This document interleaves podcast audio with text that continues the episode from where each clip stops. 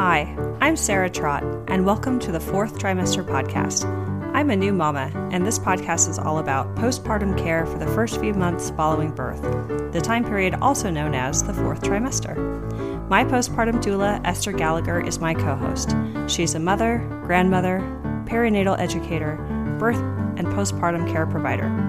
Fourth trimester care, our topic, is about the practical, emotional, and social support parents and baby require. And importantly, it helps set the tone for the continuing journey of parenting.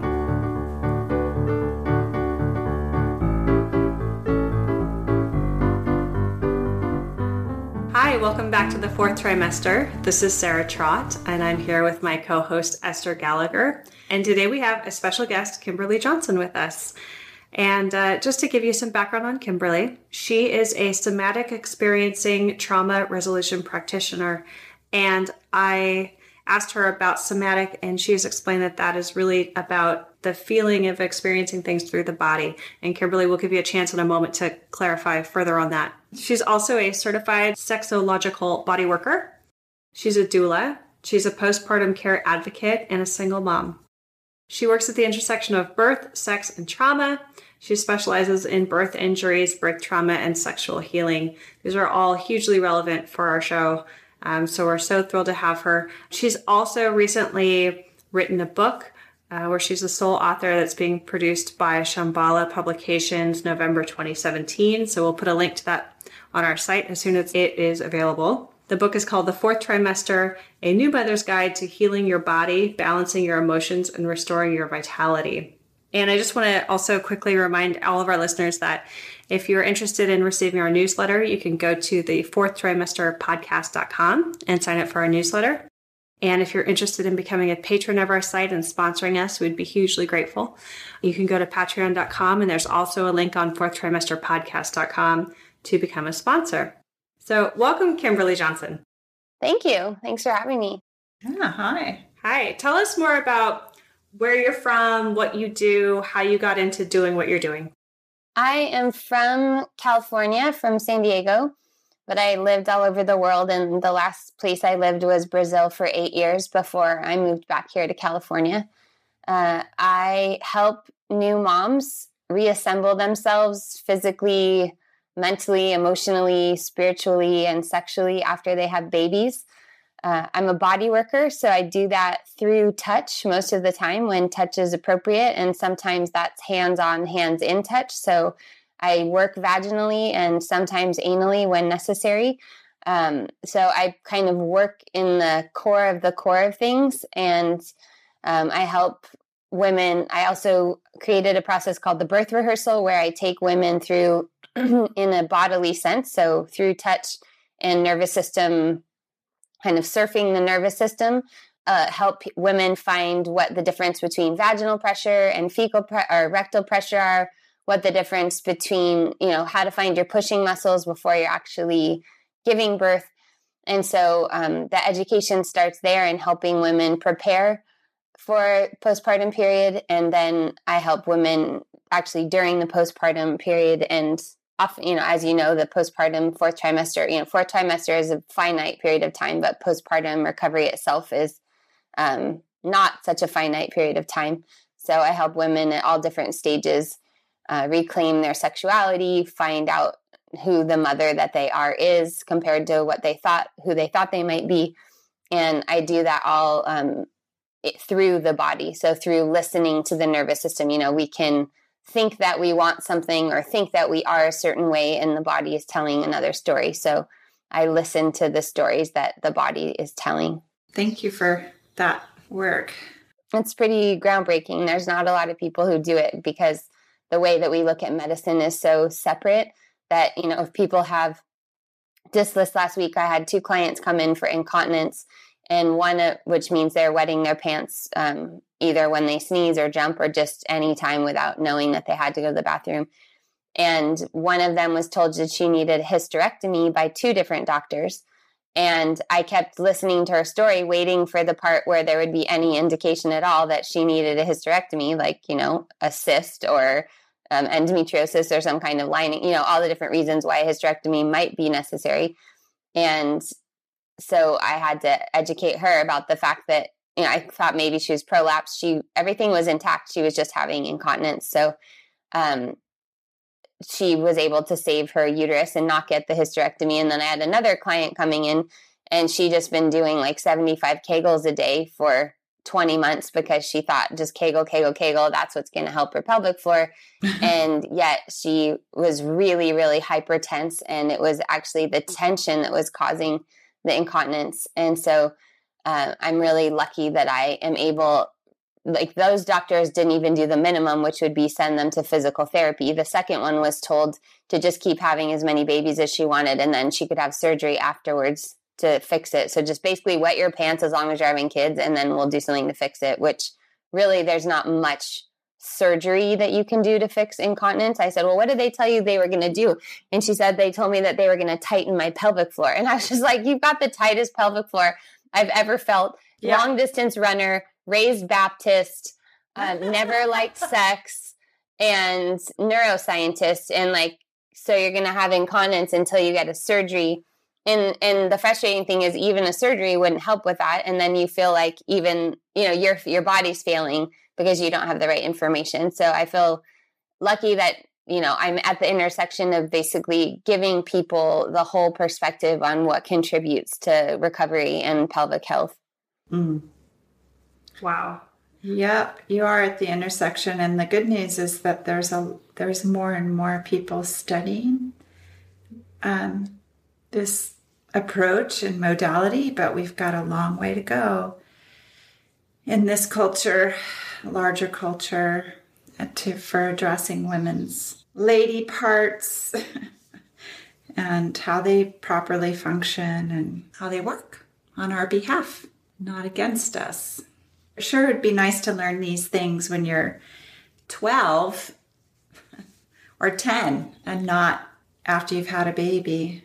So I think we get some pretty limited and therefore very poor information about how to use our bodies. Kegels being the point in case. Right. right yeah. Because, well, an embodied awareness means that the person that's transmitting information to you actually understands that thing in their own body, not just as an idea. Right. And because there's so much shame that basically shrouds our genitals, it's rare that we would encounter a practitioner that's actually looked into their own shame matrix so that they could offer the mm-hmm. information mm-hmm. needed in a way that someone would understand and take forward. Mm-hmm. Want to talk more about that?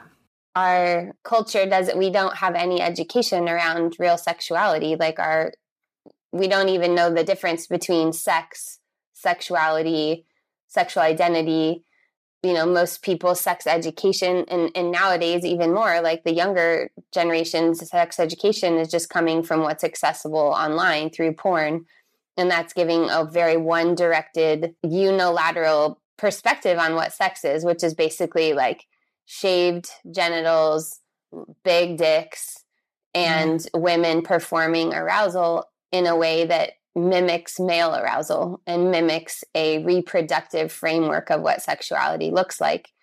And what the postpartum period does is call us to feminize sex. But since we haven't even had, most of us, a language to talk about sex, a language to understand our desires, then it's like this gift that we get postpartum, but in a very confusing time. So something that could be a very large opportunity to redefine like what is it that i want sexually? Who am i? What do i like? Um, a lot of women just find postpartum all of a sudden they realize they were tolerating or accommodating in ways that they didn't even know and postpartum they're not willing to do that anymore.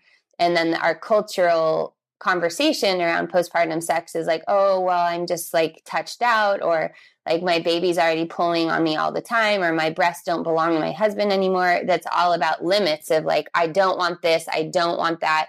And our conversation really gives us an out.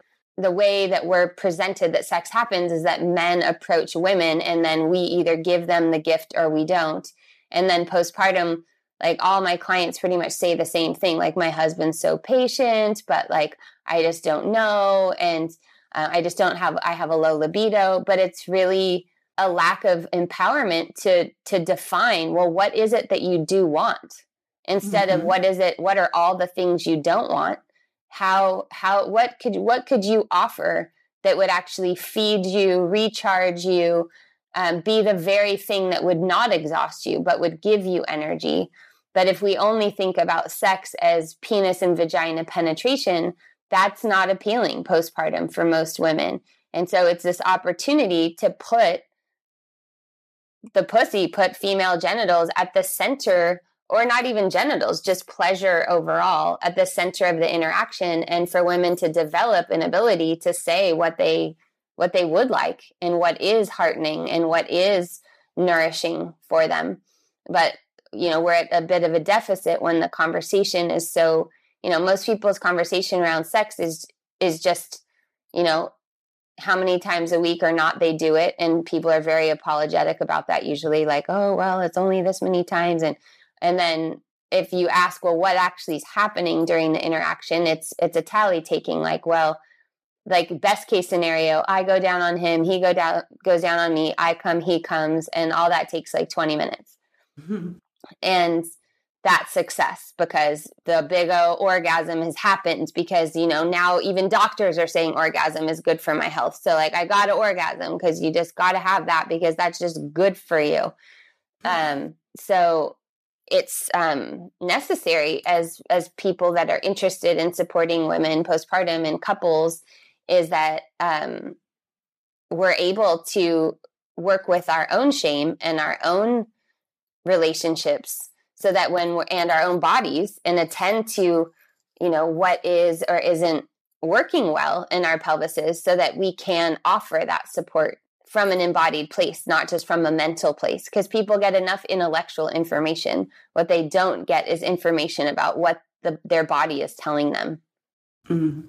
let's imagine somebody coming to you not prenatally but in the postpartum period who's saying, I had a di- difficult birth, I had a third degree tear, breastfeeding was difficult, but seems like it's going okay now. And I'm feeling like I'm supposed to be experiencing more intimacy with my partner, but I just don't feel up to it. And can I just ask, are we talking about within the first six weeks? Because there's usually like a period where doctors would say, oh, no, you want to wait to heal? Mm-hmm. Or do you mean before or after that part, Esther? Oh, I would say after, because now they're feeling pressure. right. Right. Again, it's about what we're talking about is of what is sex, you know, and and opening really like opening the treasure chest that is the possibility of what our sexuality is. Mm-hmm. So that happens before that. That's just an ongoing thing. That's part of who sure. we are. So that's like making time each day, even in the first six weeks, to just make eye contact with your partner.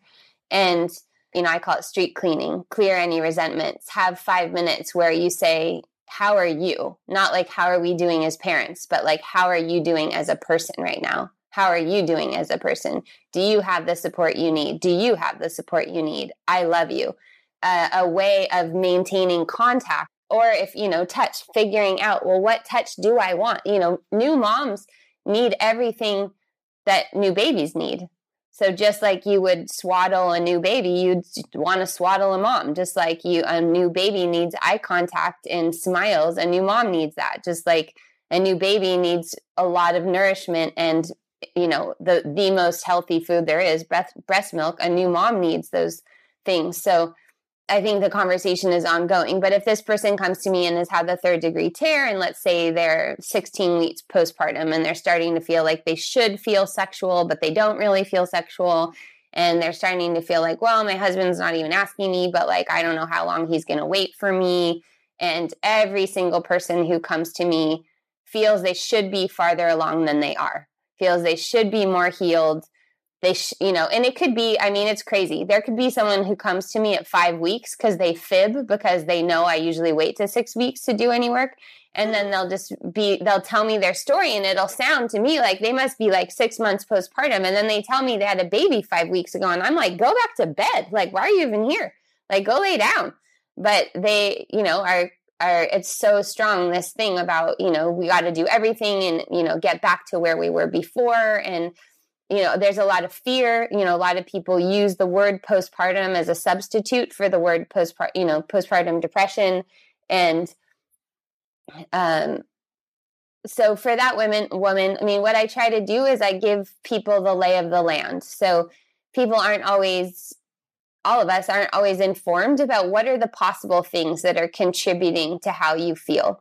So most people don't come to me just because they want to have more sex than they're having.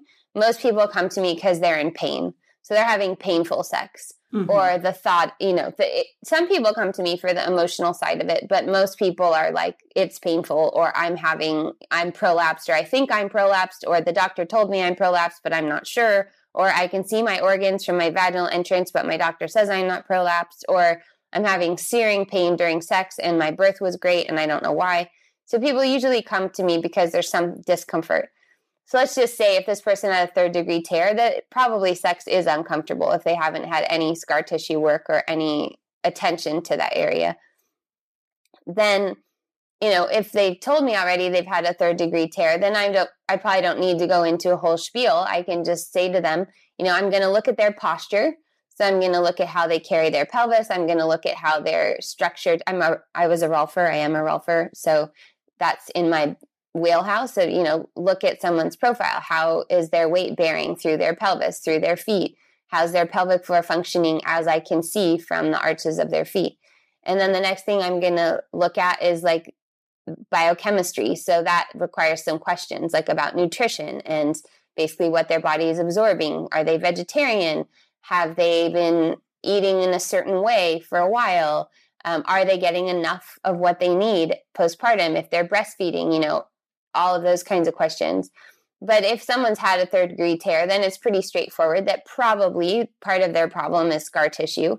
And so I'm going to go into their pelvic floor with their obviously if they want me to they're going to ask me to do the internal work and soften the scar tissue in in the way that the pelvis and specifically the muscles of the vagina and pelvic floor work are kind of like a loose knit sock so when you're pushing the baby through it the the knitting can get pulled and pressed in certain ways and it can stay that way. And so, really, what I do is go in and loosen the parts that are too tight and create more tone in the places that are too loose, and then make sure that the body's not creating adhesions around the scar. So, a scar is just the place where it tore and is restitched um, or was cut if there's an episiotomy. But the the problem is when there's an inflammatory environment and there's a reason for the body to start create creating adhesions and those adhesions are usually what's causing discomfort. So the sooner that you get to the scar, the better, because the less likely that it's forming ad- adhesions that are going along a fascial trajectory. But I will just work on the tissue around it and basically give it, return it to its the shape that's most op- optimal for its functioning. Yeah. And then that often includes the most important part, which is following them with their birth story. So, most people who have a tear like that, not all, but many, or an episiotomy, there's some trauma, you know, and, and birth is complicated these days. So, um, how the birth happened affects how we recover in the fourth trimester, and it affects what our body stores and, and registers as pain. And so, if there's a painful association with that area, that's going to affect a woman's desire to have something in that territory again. And then, if that woman has a past history of sexual trauma or a past history of gynecological surgeries, or, um, you know, so many different things that can contribute to that. But those are specific things. You know, in our pelvis lives all of our past sexual experiences, lives our introduction to sexuality. Those get blown open oftentimes even if it's in an unconscious way. Um, also, I work a lot on cesareans and VBACs because the body is really unsure. Like, okay, I was in labor, some people, if it's not a scheduled cesarean, and then at some point there was a redirect, and the body wasn't able to complete that cycle to a baby coming out the vagina. And then all of a sudden, the vagina is expected to have something else coming into it when it never had the very thing that was supposed to leave go out. And there is a there's a somatic confusion there. And until that confusion is resolved, it's not easy for the sexuality piece to come back online. And that can be very confusing for people who've had cesareans because they're like, what's? Why is there something wrong with my vagina when I had something come out my belly? But, you know, they still had a baby sitting on their pelvic floor for nine months mm-hmm. and, or thereabouts. And there's still a process, you know, the kind of somatic experiencing work that I do is about completing cycles in the nervous system. And the body is a part of you know it's a manifestation of the nervous system but it's a part of it and a cesarean is an in by nature an incomplete process for the body a, our bodies are made to push babies through them through our vagina. I realize there's many reasons why that doesn't often happen but that's still a cycle that the body needs to complete. And if it doesn't it makes it com- complicated not only for sexuality but for subsequent births. Sure. Yep sure does. How would someone go about resolving that kind of confusion? Well, the way that I do it is I take, I studied with Pam England in a process called birth story medicine, where she also draws a lot from Peter Levine's work, who's the somatic experiencing practitioner, like creator of that modality. And so I do the internal work and I listen to what the body's saying and I listen to what the person is saying and I help them to understand if there's an embedded belief about themselves or their body based on the birth that they have and I help them renegotiate that and and usually it's through witnessing.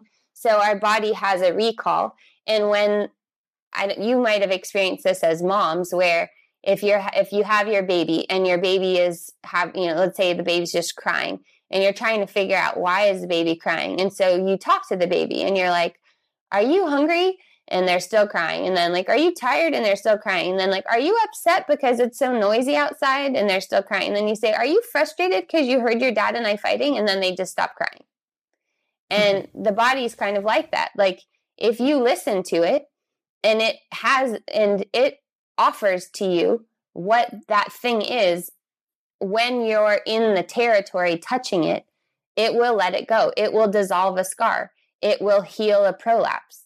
It will have that completion. Sometimes you'll the woman will have uterine contractions who had a cesarean. She'll feel that like her body will literally re-enter the birth space and try to complete it and will complete it. It happens in a way that any kind of healing happens where you bring awareness to something and then I'm actually touching the territory at the same time, which is what is sort of the trifecta of it is like witnessing plus touch plus somatic recall. The body wants to heal. The body wants to move towards alignment and wholeness and full full access to life force. We actually are designed to, to move towards wholeness when we have the support and conditions that we need. So I'm not saying that everybody who has a cesarean is traumatized, but what I am saying is that that it is a surgery to the body. So the body registers it as trauma, even if the mind doesn't. Mm-hmm. And sometimes that affects certain people because of prior experiences. So if you, just like anesthesia, anesthesia affects some people more than others for a variety of factors. Like I'm a redhead, and redheads are notoriously um, either overreactive to anesthetic or underreactive to it. So that's just like one factor. But if you've had previous surgeries, then you're going to be more susceptible to basically unwanted effects of anesthesia. And when you put your body under anesthetic of any kind, your body it, your your mind is anesthetized to the pain but your body is still registering it which is why people even if they have an epidural recommend to give a local to do any kind of pelvic floor repairs because it's it's it's actually anesthetizing that area too rather than just anesthetizing your brain. So if the body goes in that is the body is in a freeze state which is one of immobility and helplessness which means that that would predispose the other aspects the other layers of yourself to also be in that state. And so we need to help restore empowerment ability to speak, to say what we want, to stand up for ourselves, to state what we want around our pelvis specifically. Because, I mean, is there a bigger place where women dissociate than around our pelvises? It's like we're just conditioned to it. So, actually, to like be even in spiritual the spiritual world. It's all about raising your awareness toward your head, toward your head. But as women, we have a great capacity to connect to the cosmos and to connect through the upper chakras. But pulling it down into our pelvises is challenging. And so if if there is an intervention, all of those interventions are kind of like skip frames in our body and they require like we have to stay pre- that's why it's so helpful to have a doula or to have somebody that's there to let you live in some pauses so that your body is digesting it as you go and all of you is coming through it at the same time so with birth it just happens to be one of those things and you know i know this podcast is about postpartum but it's like you can't really separate the two because so much about what happens in the birth matrix in the altar of birth is what we take with us into the matrix of postpartum and this constellation of factors that ends up appearing like incontinence, which is really this amazing lesson that's risen to the surface that could be a key to our maturation. But our cultural dialogue is so impoverished about postpartum, which is like get your body back and go back. And our culture so youth oriented that we don't really have that. You know, that's what your podcast, I'm sure, is part of its purpose is like let let's move forward and mature together and like let's make maturity be something that's attractive and something that we want like we want to integrate these parts of ourselves. Is that an easy process? No but this period let like rises to the surface that which wants to be healed. Mm-hmm. i'm gonna back this up a little bit um, and flesh out an element of somatic experiencing that I think sometimes people don't quite understand unless it's really basically from a very basic central nervous system perspective uh, described, and that is that in a stressful, potentially stressful situation, um, we have three options our nervous system will either fight, flee, or freeze. And Kimberly uh, referenced freezing earlier. Um, and and I think the reason she may have referenced it is so often that's the option women have been given and, and therefore take. Because fighting isn't allowed and fleeing is not off, often um, actually realistic. We can't run away mm-hmm. from the thing that's uh, threatening us. Mm-hmm. And birth is a perfect example. Birth and postpartum are perfect examples. You know, if you walk into a hospital and people are saying to you, well, we're going to do this to you now, uh, and it's necessary um, uh, because blah, blah, blah, bad things will happen if we don't um, you're often experiencing, even if it not mentally, right? Not not from some sort of rational standpoint, you're experiencing that thing that's being done, whether it's an IV put in or a vaginal exam or whatever, um, as something that actually is threatening to you because it's painful, because it's doesn't seem necessary, whatever the reason. And so, so much of how we experience birth is potentially traumatic in these moments. Um, not to mention, you know, once you actually give birth, finally at the end, towards the end of your labor, um, these these more um, sometimes very normal but physically uh, we, we think of them as physically damaging, right? A third degree tear, tear seems like a pretty intensive trauma. So, uh, and it's happening in a context where fight, flight, or freeze have been diminished. So that's sort of the very basis, right, for how somatic experiencing uh, work happens. So there's a circuit, right? A central nervous system circuit is maybe that situation you really what you were feeling compelled to do on a physiological level, not a mental level, is to flee the scene. And you couldn't, right? Or to fight with the people who are trying to do this thing to you that they say is necessary. And you couldn't. Um, so this is in the mix for people, like figuring out how to close the circuit of that central nervous system in that in the moment of the trauma. Am I onto something here, Kimberly? yeah. Yeah, and there's um we're always what's the reaction that comes to us is sometimes when I'm working with people postpartum, it's necessary to go back to the birth, but oftentimes, whatever those circuits that are, you know, loops that we run, like, you know, I had a client recently during her labor where the guy, the doctor that was on call that came in, you know, and when you're a woman in labor in a hospital, most of the time you're laying in a bed and everyone else who comes in is standing up. So that's already a weak position just from a like if you just think about animals, if one animal is on its two legs and the other animal is lying down, and you're obviously in a heightened state of awareness because you're having a baby. So all of your adrenaline and, and hormonal cocktail is at its height of protection.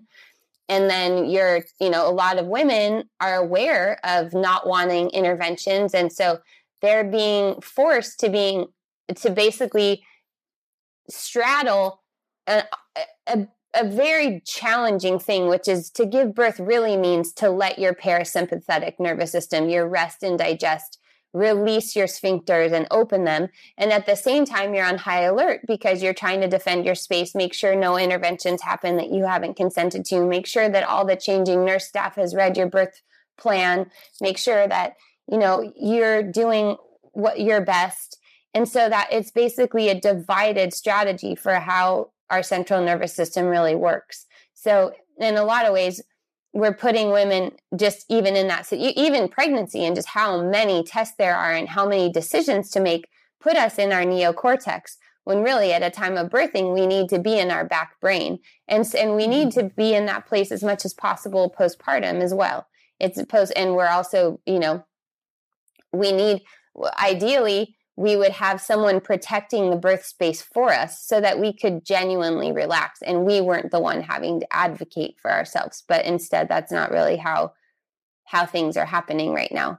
And if you have a history of immobility whether that's you know you had a really dominating parent who always shut you down when you tried to speak up for yourself and so you just stopped talking or you were overpowered a lot in any you know maybe you had a lot of brothers and sisters and you were the one that never spoke up or you know there's all kinds of it's our our relationship to authority and power and then especially when it comes to our pelvis is really full of lots of mixed messages and not a lot of practice.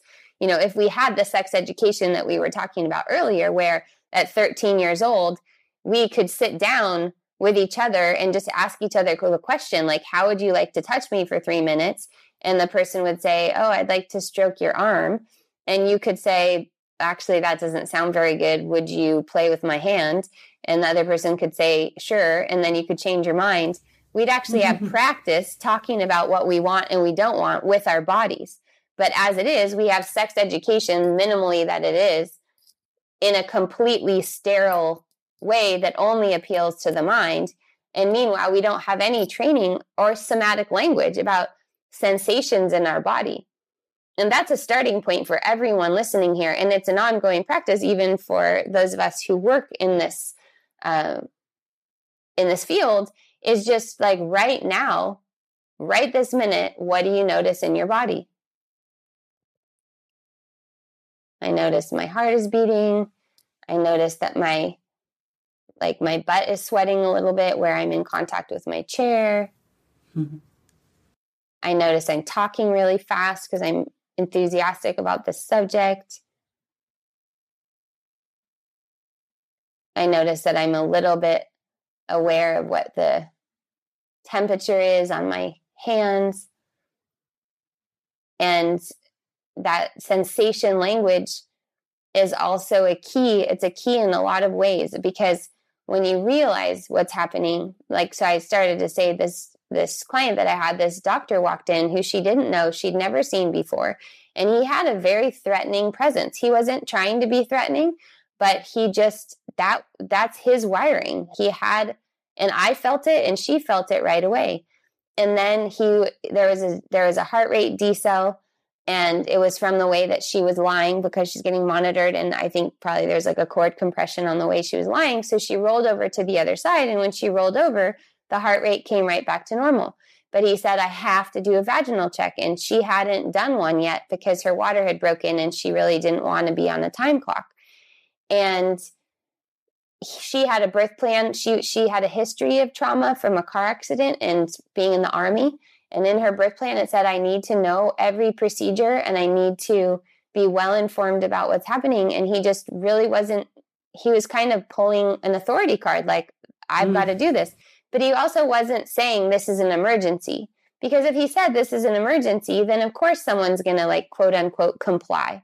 So he gave her a cervical check and from the way that she reacted to it, and the, first of all, she was in sympathetic arousal when he even started doing it, which means she was in a fight or flight response. Her eyes were darting around the room. Her her heart rate I could see in her throat had like accelerated. She was afraid. And if he had known how to read a nervous system, he would have waited until that response diminished. Because if you do a procedure when someone's already in that state, you're re traumatizing them. And really, she felt a very disproportionate amount of pain while he was doing it because she has pain association in that area from her car accident. She's giving birth and she was afraid of being violated and not being listened to. So, um, these are real things. And as women, we're often kind of pushed aside or like, oh, well, the baby's healthy now. So as long as the baby's healthy and you're healthy, then just be grateful. And that's the narrative that women are coming to me saying. So I have to really give them permission to, like, yeah, that's amazing that you're healthy and your baby's healthy, but that's not the whole story. Like, you're allowed to have feelings about it. You're allowed. Not only, yeah, not only that, it's a blame and shame scenario from the beginning. Mm-hmm. Right? It's, you know, uh, unless you do everything with full compliance. Um, and unless you set your own somatic reality aside in order to t- comply, um, when something bad happens to you or your baby, you'll have yourself to blame for it. And I really object to that. You know, I think it's it's not realistic or fair and women mm-hmm. are walking around with this you know from the beginning not even necessarily realizing that it's a kind of cultural messaging that puts them one down mm-hmm. in every situation they're about to experience definitely I mean, as a shortcut, I like paying attention to any time I feel myself using the word should, or I hear it, or I say it, or I hear someone else say it. There's something about the word should that mm-hmm. implies a judgment, that implies there's something about this situation or you or the way you're feeling that um, not right and I, I really like to stop and pause and question that. If you mm-hmm. hear a doctor saying, oh, you should be fine, or if you hear yourself thinking, oh, I should be sexual now, or mm-hmm. whatever, that's how you were using the word earlier in that scenario, mm-hmm. like, oh, I should be doing this or that, or my husband's so patient. It's like, well, I don't know. Like, I think, I think the word should is a red flag in a lot of ways. Yeah, I agree. And so easy to skip over, right? Like, just, just having the wherewithal in this culture to witness that that word is being used, you know, mm-hmm. uh, in the first place, uh, and everything that goes along with it um, is tricky. Yeah. Mm-hmm. Yeah. So if someone's feeling that they're in the hospital and someone says, I want to do an exam on you, and they think, oh, well, I shouldn't be worried about this. I think what they're doing is they're denying their feelings. Well, and in a way. Not only that, I think as Kimberly was maybe pointing to by way of the example she used of a woman who'd had pelvic trauma beforehand. Um, you know, when easily one in three women come to adulthood um, and sex, there's experience their sexuality. one in three has been in some way sexually traumatized. We've got a whole major thing happening all the time. And that's before they may have ever gotten pregnant and gone right. through this process. Yeah, that's just um, the underlying. They're just, they're just carrying it with them. So a vaginal exam may not seem like a big deal to everybody who thinks it's a, not a big deal. But if we all took a deep breath and asked ourselves, is this woman somebody who's been traumatized sexually? And the answer is likely to be yes. It's likely to be yes. It's not one in every 300,000, which would be enough of a reason to ask the question Has this woman been traumatized? Right? Yep. Um, we just, you know, I mean, I think. Well, that's really important to know too is that like trauma, people think, oh, trauma, I'm not traumatized because that word is so heavy and it sounds like you know you've been in a natural disaster or something but trauma isn't the thing trauma is how we respond to the thing so for some people a vaginal exam is like oh no big deal but for other people it is. And in our mind of course we're going to try to talk ourselves out of it because we need the vaginal exam and like why are we being so sensitive? And like we just have to do it. But a majority of the people who come to my office one of the first things they say are is I'm so glad this doesn't feel like a gynecologist office. And then usually they they have some kind of memory about like they hate pap smears or they hate this or that something was painful and they weren't really treated like a person when they explained or expressed how something was feeling to them. Mm-hmm. Yeah. Okay, there's a lot here that we've covered. What do yeah. our listeners, yeah, and all really good stuff. What do our listeners take away? What do we do with this information? How do we move forward if someone's um, expecting their first birth that's upcoming or they're in their postpartum period, which, by the way, does not mean postpartum depression. It just means after you've had your baby, which is typically like the first few months or maybe year after the baby's born. Like, what do what do our listeners do with this information? How do they become more empowered? Okay, well, the information that I've shared today because you know my book is about everything that you can do to prepare for postpartum and recover in the best you know most holistic way. But i think from what we've talked about today is develop a sensation awareness in yourself. And so that just means pause and notice what you're feeling in your body. Uh, sometimes just that noticing is radical and also can be the healing in and of itself when we start to realize that our response to something is not as rational as we think it is and that our body is actually telling us something. And the body is more reliable than our mental filter most of the time.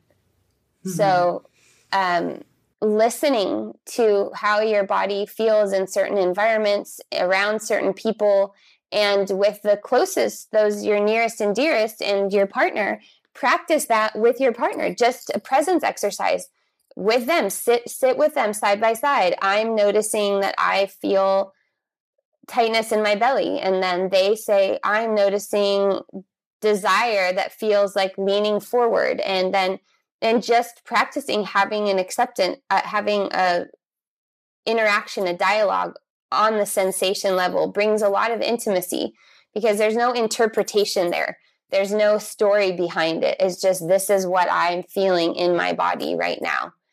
Um, another thing is definitely make an appointment at six weeks with a postpartum physical therapist, a holistic pelvic care PT, a sexological body worker, someone who's going to really be able to help you with your pelvic floor because doctors spend less than five minutes. They, they don't know anything about biomechanics. They rarely refer to PTs.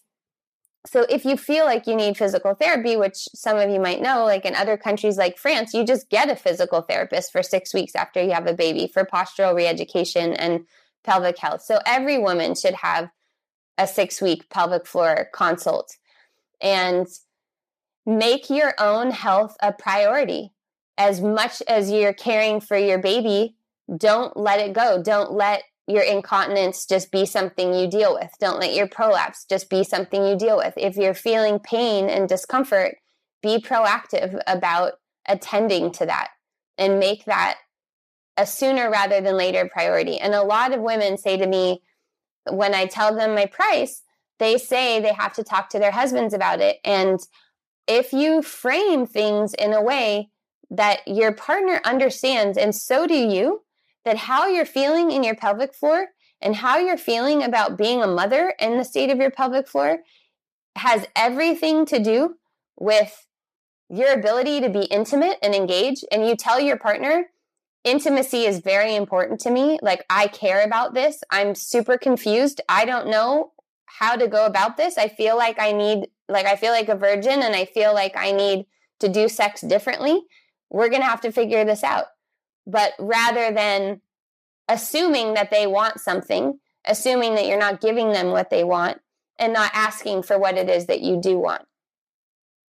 So I call women forward to take care of, of ourselves get the support that we need to do that and also not just relax into these old cultural norms about like oh my husband's always begging me for sex and like that's what he needs to be close and yeah I want to give it to him so it's good for our relationship. But what is sex really doing for you and giving to you? And what is the sex that you want to have in your life? Mm-hmm. Thanks kimberly. You're welcome. Thank you. Yeah. Wonderful work you're doing. Where can our listeners find out more from you? Uh, at magamama.com. And that's M A G A M A M A.com. If you sign up there, you'll get kind of a walkabout of your pelvic floor so that you'll understand um, all of the main landmarks and how to do a sane Kegel. That's not really a Kegel, but how to activate your pelvic floor and and also release it, which is really impo- important. Um, Boy, that's great. Yeah, I, I, love that idea of a walkabout of your pelvic floor. Wish There's a lot that. there. Yeah, yeah, there sure is.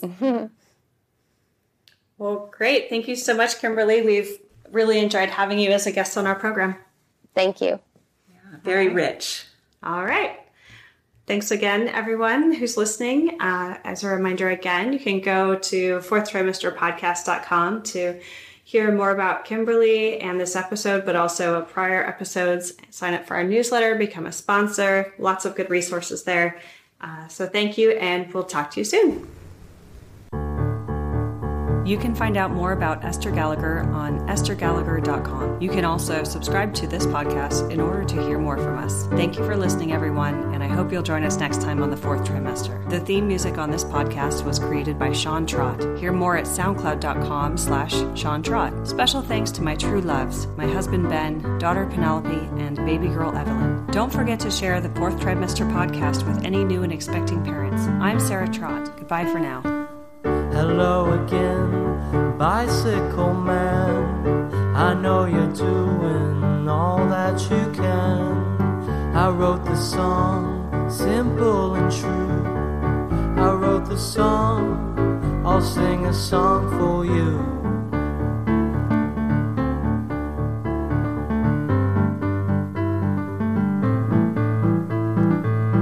You got your wheels, you got your gears. You ride around town without any fear. You got your pedals, you got your brakes. You always wear your helmet for safety's sake.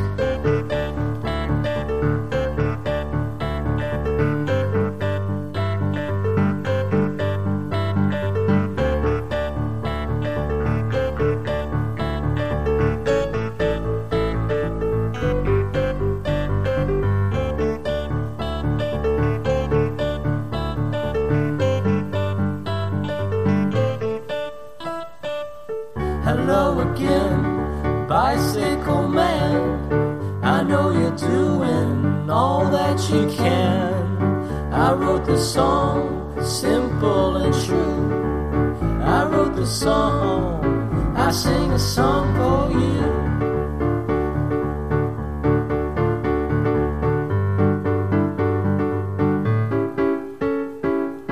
Hello again, bicycle man. I know you're doing the best that you can. I wrote the song, simple and true. I wrote the song, I sing a song for you.